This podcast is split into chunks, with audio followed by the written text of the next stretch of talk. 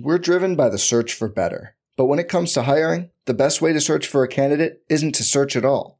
Don't search, match with Indeed. Indeed is your matching and hiring platform with over 350 million global monthly visitors, according to Indeed data, and a matching engine that helps you find quality candidates fast. Leveraging over 140 million qualifications and preferences every day, Indeed's matching engine is constantly learning from your preferences Join more than 3.5 million businesses worldwide that use Indeed to hire great talent fast. And listeners of this show will get a $75 sponsored job credit to get your jobs more visibility at Indeed.com slash BlueWire. Just go to Indeed.com slash BlueWire right now and support our show by saying you heard about Indeed on this podcast. Indeed.com slash BlueWire. Terms and conditions apply. Need to hire? You need Indeed.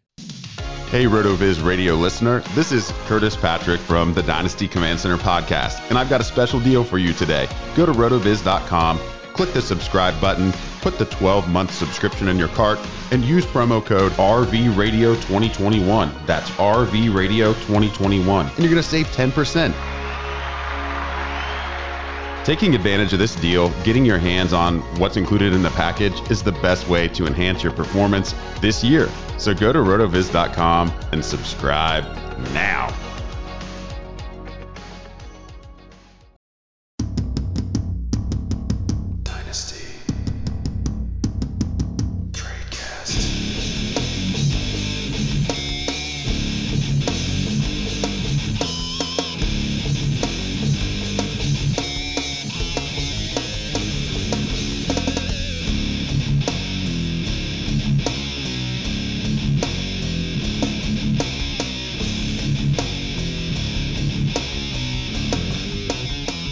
Hello, everybody, and welcome back to another edition of the Dynasty Tradecast on the RotoViz Radio, brought to you by Blue Wire. My name is Dan Sanio, and I don't get to do this very often, but tonight I decided to grab the reins. I even wrote up the script for the show. Nathan normally does it. Nathan actually does most of the work for the show, and then Justin Peak, our editor, does the actual work for the show. And usually I just kind of tag along you know, I have a lot of children, so I don't really have a ton of time to spare. But today, I had the ta- the the time just for your earbuds. But Nathan and, is and here. For, the, for, those listening at home, the time was like seven minutes. uh, no, I mean that was like a good twenty minute show prep. I, I, I I sat down for a little while. I was being hit in the back of the head with Legos and whatnot, but I, I got some work in. I, I chased down some news and notes, what we normally do here, and and now we we've got a script. How are you tonight, Nathan? Oh, I, I, am excellent, excellent today. You know, we're getting closer. Also, uh, my brain didn't recognize the three pre three week preseason because I was like, oh, we got three more weeks of preseason left, and it, nope, we only got two. only only two more. Well, let me tell you, you get to sit back and relax tonight and do what I normally do and just ramble about questions that you ask. Uh, and tonight that that'll just be me asking you questions, and I'll allow you to ramble, kind of like I'm doing now. So, big news, obviously, uh, everyone, uh, news around the world, especially in the dynasty scene.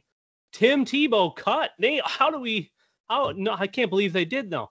Uh, yeah, Tebow cut, but we're not actually going to talk about Tim Tebow. We're going to talk about what should be a pretty intriguing Jacksonville Jags offense.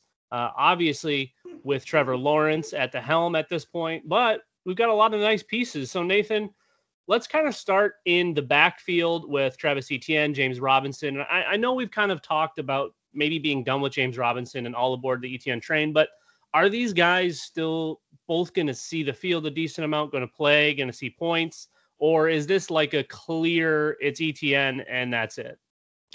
I, think it's going to be a bit of, of a crescendo. It's going to be, you know, probably like a 50 50 running split early on. And that, and with Etienne taking like 90 to 85 90% of the receiving work. And then as we go further into the season, maybe it becomes more of like a 65 to 35 split because Etienne is the more talented player. That's the reason they they picked him in the first round. That's, that's the reason they, they paired him with his teammate Trevor, Trevor Lawrence. So I mean, we've talked about this Jaguars offense all offseason and okay, pairing it with Trevor Lawrence and how that helps all their dynasty values.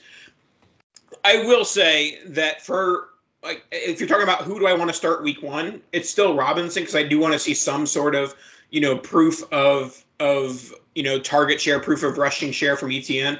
But I'm confident enough in the draft capital and confident enough in the talent that both those things will come sooner rather than later.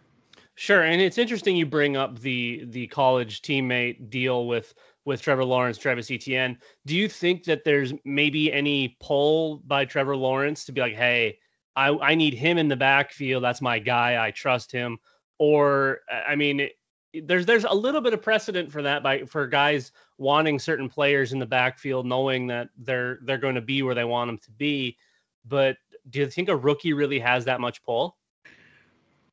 The one thing that I will say, and this is the case with every team, but particularly a rookie quarterback, oftentimes the best blocking running back is the one who gets the nod. I'm not I haven't grinded the tape on Travis Etienne or James Robinson blocking abilities, but whichever of those is, you know, going to be the guy who protects the blind side or, you know, protects uh, Trevor Lawrence in the backfield is going to be the guy who sees a lot of the passing down work. Because yes, Etienne is a talented pass catcher, but he also needs to learn. He needs to be able to. I'm honestly, like I said, not sure if he is able to. He could be the great pass blocker for all I know.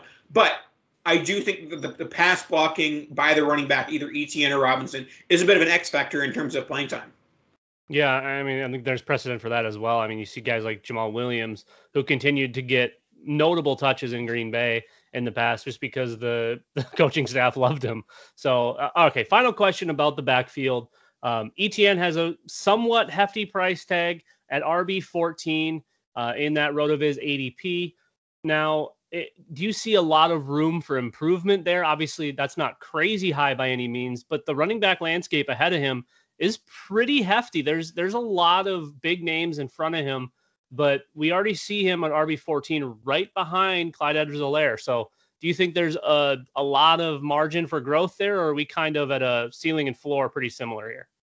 No, I, I, think that there's definitely room for growth there. I, I think that, you know, when you look at first round running backs, they get this opportunity early on. And RB14 is really, I think, around his floor for the, the, next couple of years, and the ceiling is, you know, top five running back. So um, a, a, lot of his ceiling is baked into the success or lack thereof of Trevor Lawrence. So if Trevor Lawrence is a, you know, elite player like he was an elite prospect, then I can easily see Travis Etienne, especially if he's able to stave off James Robinson. I can easily see Etienne finishing as like a top eight running back as, as soon as 2022. Yeah, I definitely don't think that that's that's wrong. I think it's definitely within the realm of possibilities. So we talk about Trevor Lawrence and and his potential ability to to make this offense as good as it can be. But a big part of that is going to be the pass catchers, uh, Laviska Shenault, DJ Chark. They bring in Marvin Jones. Uh, you have a couple of auxiliary pieces that'll probably play roles here and there, but these to me are kind of the big three. And do you see it kind of a, a clear cut who is the alpha and then kind of the the role players in this trio or is this kind of a they're going to spread the ball out because these guys all do different things but at a very similar level yeah, I, I, think that Chark is the clear alpha. Chark is the clear wide receiver one here. He's a guy who's who Lawrence going to connect over the next few years with. I think Marvin Jones is going to be the third down guy, the, the deep ball guy for Trevor Lawrence. When he need, needs to make a play, he's going to go to Marvin Jones. And Laviska Shenault, I still think that he, to an extent, is a bit of the gadget guy. Whether that's warranted or not, whether he should be more than that or not, I think that early on that's how he's going to be used in the Jaguars offense. So I think that he's going to have the least consistent floor. I think that Marvin Jones going to have a, floor of like, you know, five to seven targets and Chark's going to have a floor of, you know, six to 10 targets. So I, I think that Laviska, he's going to be the, uh, the hardest to start on a week to week basis, but he will have a couple blow up weeks. So Triflex ADP tells us that these guys are wide receiver 32 and 33 currently. Is that Chark, Chark and Viska? Yes, and it actually has Laviska at 32 and then Chark at 33 do you think that in in dynasty settings that is a fair representation of where they should be going or do you think one should be going like a full round or more ahead of the other i i firmly have chark ahead of Laviska because I think he has a higher floor and a higher ceiling. I don't really see why they would be being drafted next to each other considering the range of outcomes. But I understand the flash. We've seen it so many times with guys like Percy Harvin and Deebo Samuel in recent years. Like you see these guys that get involved in the backfield at wide receiver that are Randall Cobb, you know, many years ago, and so I like Laviska. I have Laviska on several teams, but I just I find it hard to rely on him until he shows that he's clearly going to have a week to week role with a, a decent floor. So, do you think you'd be more in the camp of buying DJ Chark at wide receiver 33 or selling Visca at wide receiver 32, or I suppose both? Yeah, yeah, no, it's def- it definitely would be of the both variety. I, I, I mean, I, I'm not like banging down people's doors saying, "Take my Laviska, take my my Laviska." Yeah. But I am banging on people who are saying, "Give me Chark for wide receiver 33." Sure. I, I, think I've gotten to the point now where I'm kind of in the same boat. There was a little, there was a short period of time where he was kind of in that wide receiver 20 to 24 and i was just like that's a that's a little bit uncomfortably high for me for him. And and i do like him. And obviously the addition of of trevor lawrence is massive.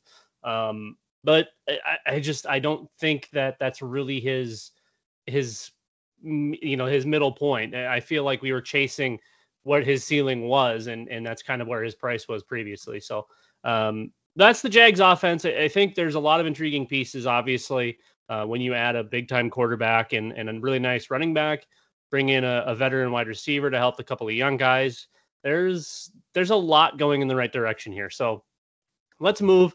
Uh, we'll we'll stay in the AFC and we will let's talk about Las Vegas, the Raiders, a, a, team that doesn't get probably a lot of love in in most dynasty settings for podcasts. It's kind of a a group that's all over the board, if you will. We we all know Darren Waller uh, has really skyrocketed as a tight end, but beyond that, we've we don't really have a, a firm idea of what the wide receiver room is going to look like, what order it's going to be in. The running back situation has been kind of a mess of late. So, Nathan, do you have any any kind of preconceived ideas of what this wide receiver group is going to look like, any order you might put them in. Obviously, we know that there's some draft capital in Ruggs. They bring in John Brown. Uh, there was a lot of hype behind Bryan Edwards. I'm still a fan of Bryan Edwards, but it just kind of felt like it kind of fizzled out. They bring in Willie Snead. Is is this just going to be a gong show all year? Yeah, I, I I think that, you know, people talk about I want to avoid an offense. This is an offense I can easily avoid. Waller is good because he's going to get the targets. He's going to get a deluge of targets, and he's being drafted, you know, probably top four rounds of redraft and probably top four rounds of dynasty as well before I look at it. Um, and I think he's fine. He's not a guy. I, don't think. I don't think Darren like Darren Waller a couple years ago was winning you your league at his price tag. Darren Waller is no longer winning you your league at his price tag. He's not going to kill you, he's probably going to be just fine as a as, as a tight you know top five tight end, but he's not going to win you your league like you know maybe some others at that price tag would, would possibly would at running back wide receiver. As far as who I like between Ruggs and Brown and Edwards and Snead,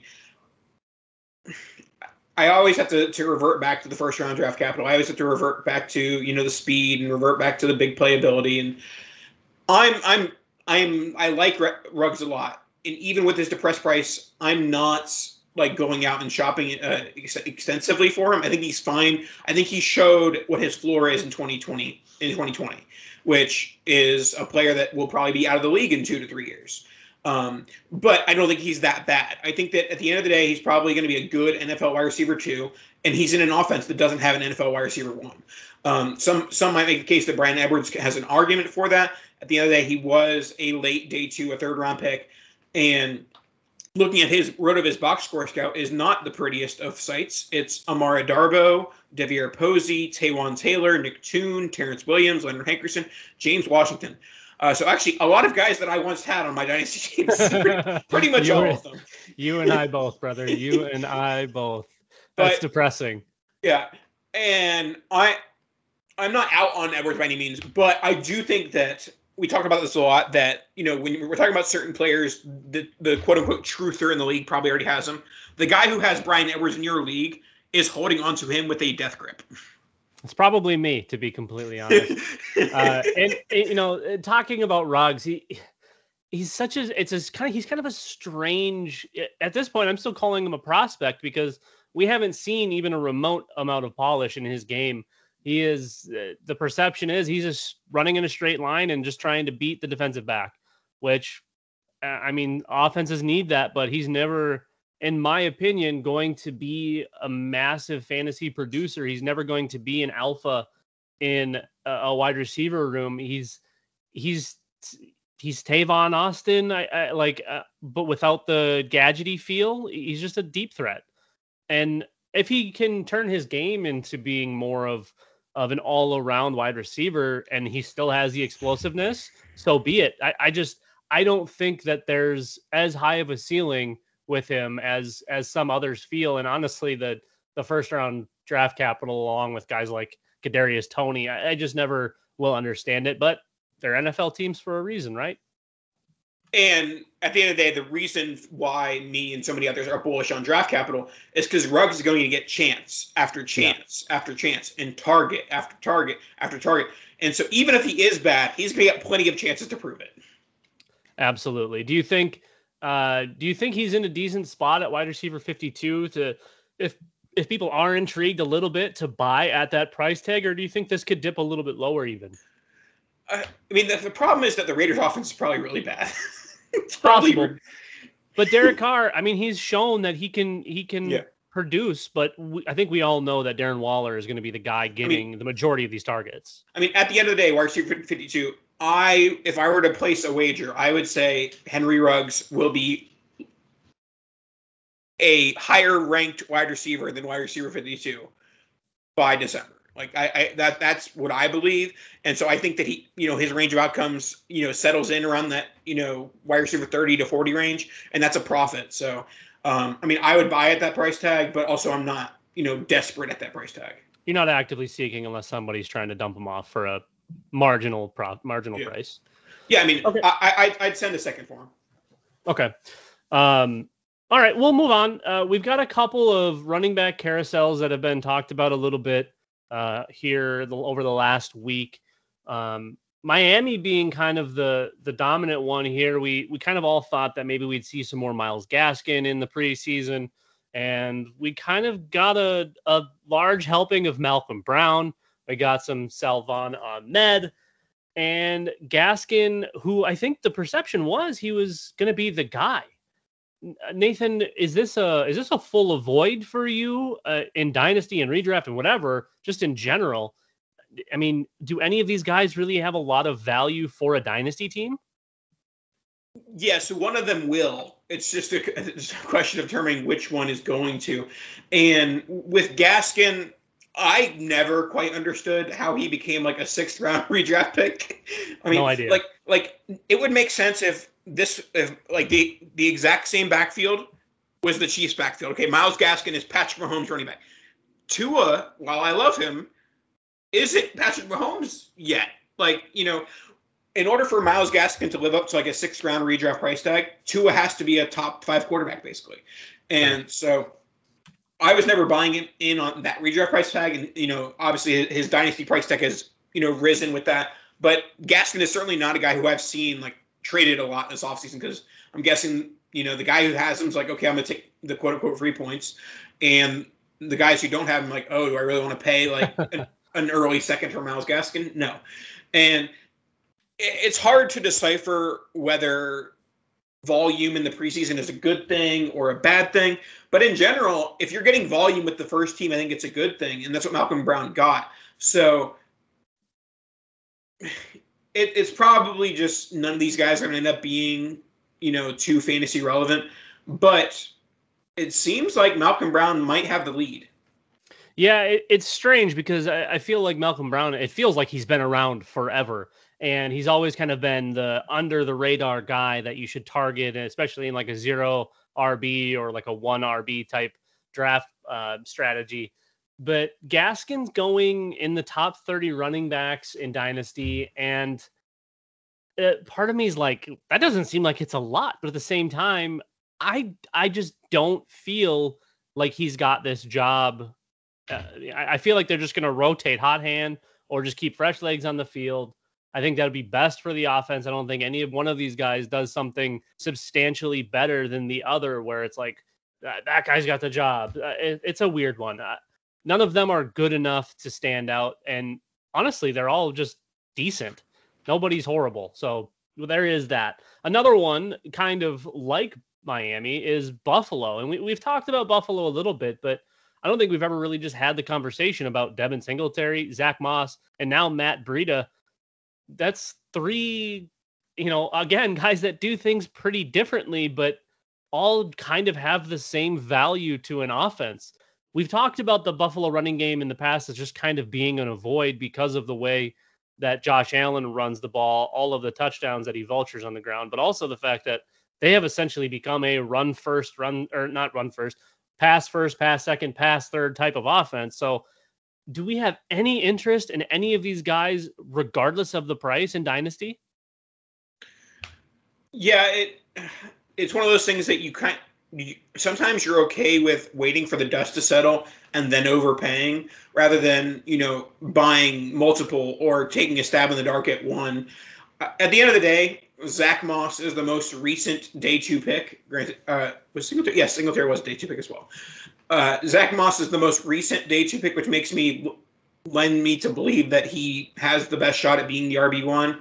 And Singletary had the sh- chance of like you know leaving Moss in the dust last year and didn't take advantage of it.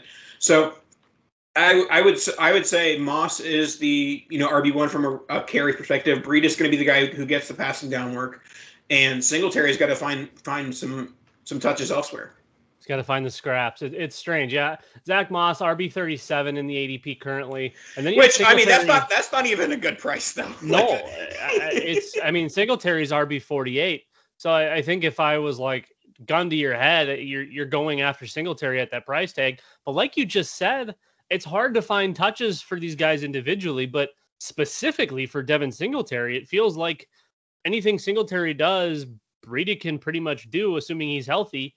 And like you also mentioned with the draft capital, Zach Moss is is more fresh on the minds of the front office than Singletary is. So uh, it's a strange spot. We've talked about kind of avoiding the rushing group here in the past, and I, I think we just kind of stick with that. But I mean, if you do need a filler on, you know, you need a, you know, to a just in case type of running back, I wouldn't hate getting a, little bit of of Devin Singletary if the price is right. But honestly, for the price of just about free, Matt Breida could be one of those types of guys that that could provide down the stretch uh, if these guys can't stay healthy. Which at this point they've kind of struggled too. All three of these guys, it's kind of like a, a reboot of what San Francisco had going the last couple of years. We're driven by the search for better. But when it comes to hiring, the best way to search for a candidate isn't to search at all.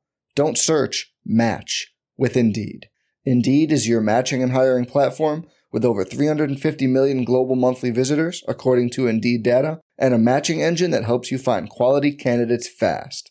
Leveraging over 140 million qualifications and preferences every day, Indeed's matching engine is constantly learning from your preferences. Join more than 3.5 million businesses worldwide that use Indeed to hire great talent fast. And listeners of this show will get a $75 sponsored job credit to get your jobs more visibility at Indeed.com slash BlueWire. Just go to Indeed.com slash BlueWire right now and support our show by saying you heard about Indeed on this podcast. Indeed.com slash Blue Wire. Terms and conditions apply. Need to hire? You need Indeed. Okay. Well, uh, we had one more news and notes thing, but I, I got to be honest, Nathan. I'm a little bit too excited about our newest game. Folks, we've got a new one for you.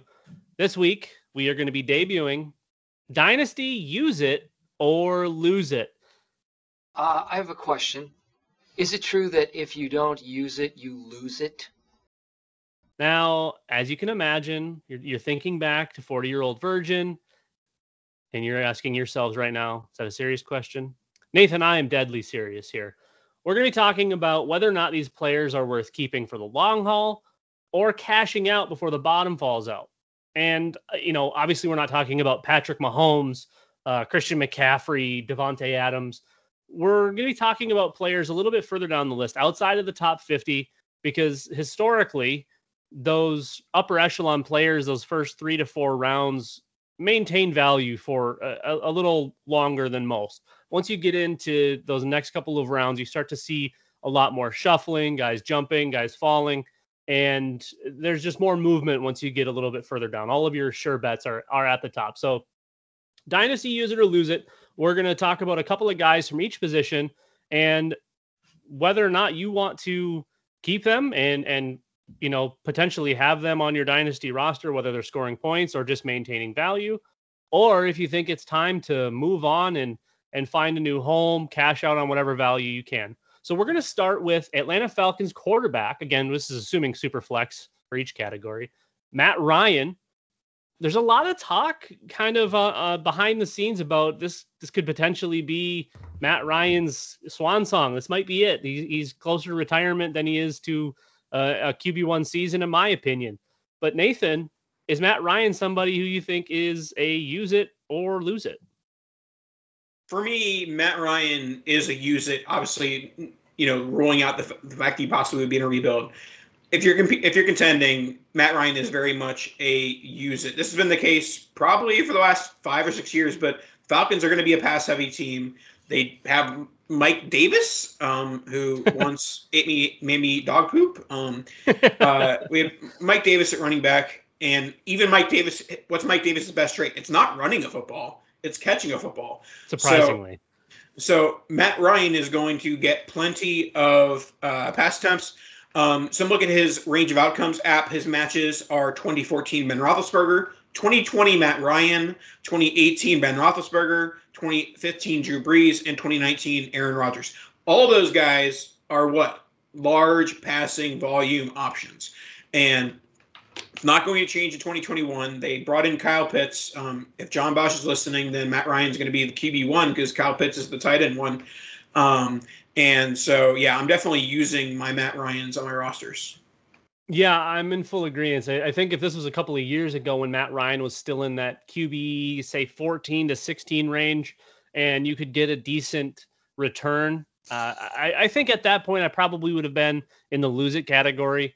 But at QB 24 and ADP, it's really hard to to see it any other way. I think that's that's as close to free points as you can get as far as higher end quarterbacks go. I still think there's there's a QB one season in that range of outcomes. Obviously, losing Julio Jones doesn't help, but you still have Calvin Ridley. You bring in Kyle Pitts. You have a pass catching backfield, and you know eh, they're gonna they're gonna run enough offensive plays where Matt Ryan could could very eh, should very easily uh, outperform any sort of of QB two low end QB two ranking. So. Dynasty Tradecast says use it for Matt Ryan. And we're going to move into our second quarterback here. And this one's kind of one of those where it's probably too early to decide this. But Nathan, Jordan Love, use it or lose it. I, I still have the love for Jordan Love. I'm, I'm using it. Obviously, you're not going to be using it in 2021. Who knows? But the value, but the value is something you can be using. You Yeah. can maintain that value on your roster. Yeah, yeah. I mean, Jordan Love, I, he's not going to lose value unless, like, on January 1st, Aaron Rodgers is like, I'm a Packer for life. And then we might have some problems. but what are the odds that's happening? Slim. Even if the, the Rodgers and the Packers win a Super Bowl, I don't think Rodgers can be like, okay, let's go, Packer for life. Um, so you know, it's been the case pretty much ever since Jordan Love was drafted by the Packers. You're, it's a waiting game of the day Aaron Rodgers is no longer a Packer. Jordan Love's value skyrockets. And we even had some like bubbles of value throughout the offseason as the Aaron Rodgers saga was going, but it didn't really ever peak, and it's going to peak at some point. Okay. I, I- can I can feel that. The way I've been kind of approaching this is if if he wasn't a lose it player, uh, speaking in terms of our game here, if he wasn't a lose it player, the Packers would have made a deal for Aaron Rodgers to go to Denver, to go wherever. I don't think they are comfortable handing over the keys to Jordan Love obviously going from Aaron Rodgers to Jordan Love is a massive, massive leap. But I I think that they're realizing their mistake. They're giving in to Rodgers' wishes. I still think at this point, eh, you know, we we talk about him being able to pick his future. I think he's a Green Bay Packer. I, I think he stays. I, I, I think the front office is is giving in and saying, you know what, as long as you want to be here, you just call the shots at this point. They've made nothing but mistakes in the front office, and you know Aaron Rodgers can't do any worse. So it's weird to say, but I, I think you can still get something for Jordan Love without having to wait. You just have to You- find the right you owner. can get you can get something, but you're not getting the any sort of peak value though. No, no, no, no, and that's But you That's just, you just I- don't think the peak value is ever coming.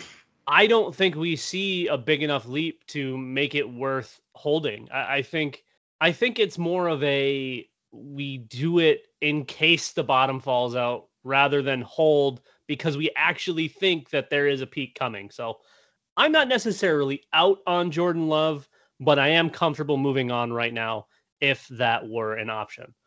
And we'll move into our wide receivers. Let's start with one time the dynasty wide receiver one has had a pretty massive fall from grace over the last few years. He now finds himself in this Triflex ADP at wide receiver 41. Folks, Nathan, people of the jury, Odell Beckham, are we going to use it or lose it? I'm going to continue. I'm using using I'm lots of using today. I am going to, continue to use Odell Beckham Jr. Looking at his uh, Rotoviz uh, range of outcomes app, some some interesting uh, options. We have Eddie Royal, six targets per game, 2015. Randall Cobb, seven targets per game, 2017. Miles Austin, five targets per game, 2015 2013. Pierre Garcon and Randall Cobb, 2016 2018, both seven targets per game. If Odell Beckham Jr. can see that seven target per game range, I think he's easily like a wide receiver too. I, I, I think that it, it comes down to are the Browns going to have that much passing volume? And do we see more of Baker second half of the year than we did Baker first half of the year when the Browns were playing in like rainstorms for like a month and a half? yeah. Oh, Hopefully we don't get the weather that we saw last year. That was that was pretty wild. Uh, I too am in the use it camp for for Odell Beckham. I think we see a massive bounce back this season. Uh, obviously, he hasn't really been healthy either, and and that obviously never helps. So uh, I think even with the limited volume in Cleveland in the air, because you know, I mean, they have Kareem Hunt, Nick Chubb. eh, I mean, they don't really need to throw the ball as much as some other teams need to. I still think that they'll be efficient enough with the way that they throw the ball, where OBJ and Jarvis Landry can find themselves in a wide receiver two conversation, just because they're not they're they don't really need to stretch the field. Odell can win in any any category, and we all know how good Jarvis Landry is over the middle, uh, route running, doing whatever underneath. So uh, I, I really like this offense as a whole, but I definitely plan on using Odell Beckham. And at wide receiver 41, if that's the true price tag, I, I think all of us should probably have more uh, more Odell Beckham in our lives. Let's jump into the second wide receiver here for use it or lose it. This one I, I'm a little bit excited to talk about because there's not it's not often I get to ring my own bell. But Nathan, Denzel Mims, are we going to use it or are we going to lose it? So Dan, you aren't you aren't in this league with me, so you don't know my answer exactly. Um, I have Denzel Mims in Kitchen Sink Four, which is a contract league. I had Denzel Mims on a two-year contract. It's a league where I have a lot of good players, so roster spot is limited. I traded Denzel Mims for free, so I didn't have to pay the penalty of dropping a two-year contract. so I'm definitely losing Denzel. I will say I made this trade. I traded him away for nothing, and like the next day there was a positive Rotoworld blurb. I was like, "You got to be kidding me!" I mean, I believe it. I, I think uh, here's the Mims. I don't think was ever going to be the guy. I, I think we all got caught up in the draft capital and the potential opportunity, and he's just not it. I- don't think he was ever going to be it. They bring in Corey Davis, and I I feel like the only news I've heard from the Jets in regards to wide receivers has been about Corey Davis. Uh, I think he's very clearly the wide receiver one there, and I really don't see how Denzel Mims even has a role in the offense, especially when you consider uh, them bringing in Elijah Moore as well. Uh, it- it's yeah, I, I don't I don't see how he makes it in in like as a even wide receiver four maybe that that could be his role. This is an easy lose it, comfortable making that type of a deal in a contract style league. Uh, I don't think I'm in full on drop him mode because you can still probably get something for him. Like I would go out and make a one for one deal for Darnell Mooney in a heartbeat because those two are very similar in ADP. I would go make a trade, which this one doesn't make any sense, but Amon-Ra St. Brown. I would make that one for one in a heartbeat. It, there's there's still some value to be had. So I think if there was ever a time to get out, even if you are a believer, it's now because I just don't see how we we gain from Denzel Mims. Let's move into the running back category. And we talked about we talked about Las Vegas a little bit earlier and and kind of skirted it by just saying there's there's been a little bit of of you know a little stuff going on. Josh Jacobs, Nathan, is it use it or lose it time? It's definitely use it time for Josh Jacobs. He's done nothing but perform at the NFL level. Uh, the only like semi detractor you could say is that the team went out of their way to acquire Kenyan Drake, but even with that, Josh Jacobs, you know, was a you know a very good player his first two seasons in the NFL. Looking at his his matching performances, we have 2012 Marshawn Lynch, 2017 Melvin Gordon, 2015 Mark Ingram, 2019 Joe Mixon, 2016 Devonta Freeman, aka lots of guys who got lots of touches. I am buying both Jacobs and Drake at their prices, despite saying that the Raiders' offense is terrible. I think that both Jacobs and Drake can be values at their prices, especially if you know this is kind of similar to the, the talk that we used to have about Kareem Hunt and Nick Chubb. It's like if one of them gets hurt, the other one's a superstar. If yeah. Kenyan Drake if Kenyan Drake is out, Josh Jacobs is going to have a deluge of, of carries. I like the, the word deluge today apparently. Um, and if and weirdly, I think if Josh Jacobs gets hurt, I think Kenyan Drake has a higher upside because he had he has that proven NFL profile of receiving work, despite the fact that the only good thing Josh Jacobs did as a prospect was receiving, and the Raiders have yet to use him in that fashion.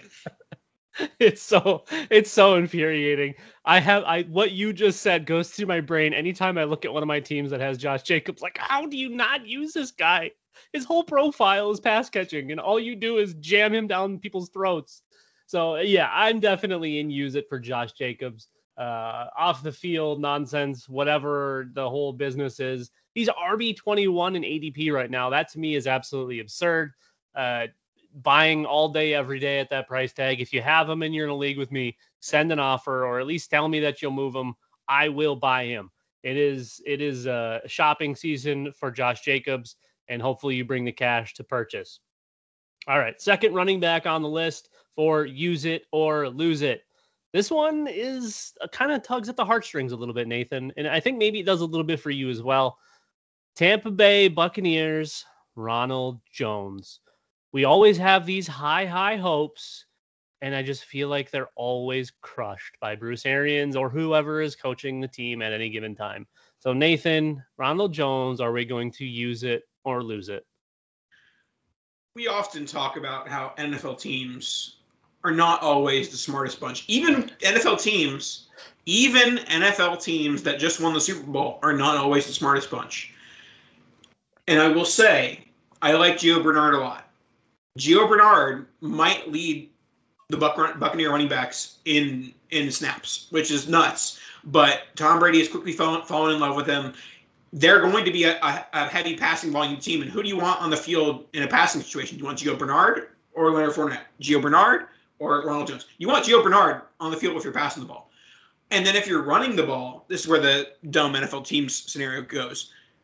The NFL team sees, oh, look how Leonard Fournette ran in the playoffs. Look how great he was in the Super Bowl.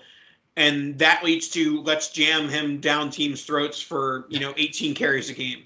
Ronald Jones is a better running back than Leonard Fournette. But that doesn't mean anything because Fournette's going to lead the team in carries most likely. Yeah, it, it's it's crazy, and and you bring up Giovanni Bernard, and in my opinion, he's he is one of the best, most underappreciated running backs of all time. At one point, he was he was either the the dynasty RB one or or in like the top three or four, and then it was like here comes Jeremy Hill. Okay, well let's just push Giovanni Bernard by the the wayside, and he's just kind of been playing catch up ever since. But when given opportunity, he always performs. so I, I, I unfortunately have to agree with you where I think Giovanni Bernard is is going to be doing most of the pass catching. I would say almost entirely the third down work, and it's hard not to see Leonard Fournette doing all of the running between the tackles, with Ronald Jones just kind of taking the the relief role. And anytime they need to go for the to the bullpen to to get a you know Gatorade break or something, it's going to be Ronald Jones. So uh, unfortunately, and, and you know you're not going to be getting a ton in return, but I think it might be time to lose it on Ronald Jones. Uh, I mean, making a deal for someone like Damien Harris is something I'm more comfortable doing. Heck, I might even consider a move to get like James Robinson if it's on a team where I have Travis Etienne, or maybe I'm I'm light at running back, uh, or maybe if it's only like half PPR or something like that. It's just it's hard to find a way in the honestly the foreseeable future for unless he moves on. If he moves on, it's a different story because I do think in a different situation he could potentially steal some work. I don't think he's ever a workhorse type back, but I think he's definitely capable of being a 1B in a high volume running offense uh, with the ability to pass catch as well. So I, I do think we're on lose it uh, lose it status here. Yep. Okay, we'll go and finish off our lovely new game of use it or lose it with everyone's favorite position, Nathan. No, not missionary. We're talking about tight ends. We're gonna start with uh, every every day seems like he's tomorrow's superstar, and it just never really happens. Yet we're still staring at a price tag that is is not palatable in my opinion. Philadelphia Eagles, Dallas Goedert, Nathan, are you going to use it or lose it? I'm not losing it. I I I think we're at the point where and this might be talking myself into, you know, talent, talent, talent. I think we're at the point it doesn't matter if Zach Ertz on the team or not. Zach Ertz can be on the team and Dallas Goedert can still be a tight end one. He's going to be the Eagles tight end one, whether Zach Ertz is there or not and the Eagles wide receivers are still question marks with DeVonta Smith, Jalen Reagor, J.J. Arcega-Whiteside's probably not going to make the team. I think that Dallas Goedert is a plug-in for 10 touchdowns. He's a plug-in for, you know, 40 catches for 800 yards. That, you know, that's 20 yards per catch, so probably not. Um, 40 for 800. Holy cow. That, that, that math is not the best there. But it's been a long day. But Dallas Goedert, I'm not losing him because if you lose them, you might regret it. I, just struggle at the tight end eight price tag. You know, tight end is so inconsistent when you get outside the top three or four with production, with value, with with everything. Zach Ertz isn't dead, and if they were going to move him, he would be gone. I don't think they had any interest in moving Zach Ertz. I think they want to keep this offense as stacked as they possibly can because they know that they have a very mediocre passer in Jalen Hurts and they need all of the pass catchers they can get to surround him with. You have another playmaker in Miles Sanders. You brought up DeVonta Smith and Jalen Reagor, and I think I think Jalen Reagor makes huge leaps and bounds this year. I, I was at the point where I was starting to kind of be a little bit more out. He looks healthy. He looks strong. He looks fast. He looks like he's doing everything we would hope to have seen him being doing last year, and we we could get that in 2021. So I think we're at the stage where it's not necessarily that Goedert is getting worse. I think the assets in Philly around him are getting better. And that could help him in a sense, but I also think that he's going to be losing targets to those wide receivers. You don't draft DeVonta Smith to just decoy him. He's going to be getting the majority of the targets. He will lead the team in targets, in my opinion, this year. I think Jalen Reagor takes on a much bigger role. I think Miles Sanders kind of does what Miles Sanders does and and either eat or just be completely forgotten about. And I think Zach Ertz is still a problem for Dallas Goedert. So this to me, it's tough to say lose it, but honestly, I mean, he's he's tight end eight. He's going in the seventh round. There's I mean, there's a slew of wide receivers around him that I would much rather have if you're talking about just a one for one type deal. There's even a couple of quarterbacks in that price range where I would happily be making that type of deal. So I, I think just because of the potential value I could get, and I don't really see as much upside as some others see as as far as room for improvement. I think I got to lose it with Dallas Goedert. I think you might regret that. Probably, probably. The one I won't regret is our final talking point. Our again, someone I think we both loved for a short while, Nathan. Uh, our final tight end, our final uh, person in use it or lose it tonight. Miami Dolphins, Mike Gesicki. This one's kind of depressing, Nathan, but are we going to use it or lose it with Mike Gesicki? Mike Gesicki might be so like the Dolphins wide receiving core. It's either going to be like really really good or fall flat on its face. I feel like, and either way, I don't see the Gesicki as a huge benefactor in either scenario. So I, I, think that his his upside is capped. Looking at his uh, range of outcomes app, uh, matches n plus one. We have Coby Fleener, Kyle Rudolph, Dennis Pitta, Jermaine Gresham, Cameron Brate. Not a ton of great names there, but he is a developing tight end. You're not going to have a lot of that in his first couple years. But I think he's fine. De- definitely not a guy I'm looking to buy right now. And it, you can easily coax your way into buying him from me right now. But I think he has a de- he has decently high upside. You know, granted, every tight end has top eight tight end upside, but that's kind of where I see him. I see him as a guy who could be in that five to ten range, but the floor is tight end twenty four. So he's going at tight end ten right now, which feels high. You're you're chasing ceiling. I think at that point, I like you am kind of in that. I would say eight would be kind of his his high end range, just because I don't see the targets going to Mike Gesicki when you have Jaylen Waddle, you bring in Will Fuller. Uh, the offense is changing rapidly, and this all assumes that Tua stays healthy and is is kind of what we assume he is.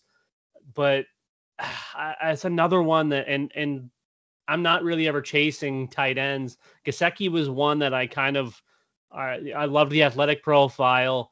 Thought he was going to a place where he could just eat, and he just really hasn't. He's shown some flashes, but it just it's never really taken off.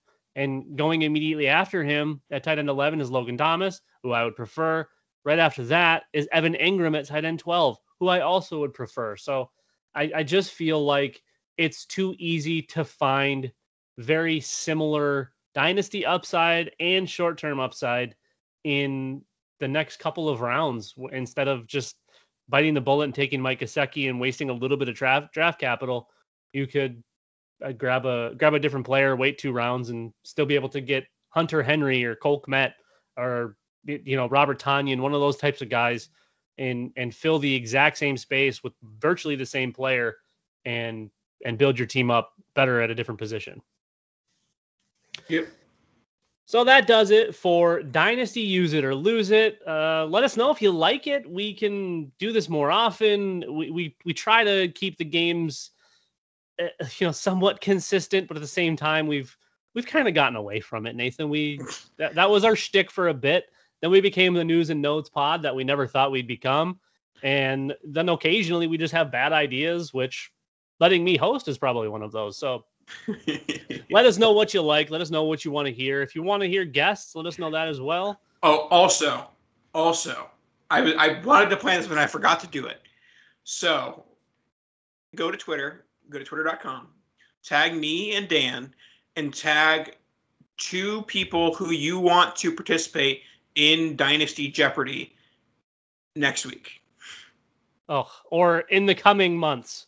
This, this, it, I don't think you know we, how much we, prep work Dynasty Jeopardy takes. We, we, we can't do Dynasty Jeopardy during the season, so we're running out of time here, kid. Oh, we absolutely can. We could live stream it, do the whole shtick. We could do it like midweek when there isn't any games going on, and just make it a special, like okay. a Christmas special. yeah, we'll schedule it for Good Friday or not Good Friday, but Black Friday. you heard it here, folks. A special edition of Dynasty Jeopardy. Uh, let's try to get some hard hitters in here to play Jeopardy with. We'll we'll do our best to to make a live stream or something out of it, so you don't just have to listen to the audio. We'll get the screen up. I've got a dual PC set up so we can we can make it so everyone can see the board. And unfortunately, look at me. I've got the Trebek mustache going, So we we can make it uh, we can make it happen. But as always, thank you for listening. Uh, make sure you check out Blue Wire. You got to get all your stuff from there. Make sure you hop into RotoViz and get your subscriptions and check out all the tools because they're pretty freaking awesome. They're very easy to use and uh, that kind of it helps the pod. It helps Nathan. It helps me. It helps us be here every week uh, to to keep your ears warm and give you something to listen to. So Nathan, any parting words for the people? Nope. All right. Well, thank you again, and uh, we will see you all next week. Nathan, hit him. Thank you, Frank. I appreciate that.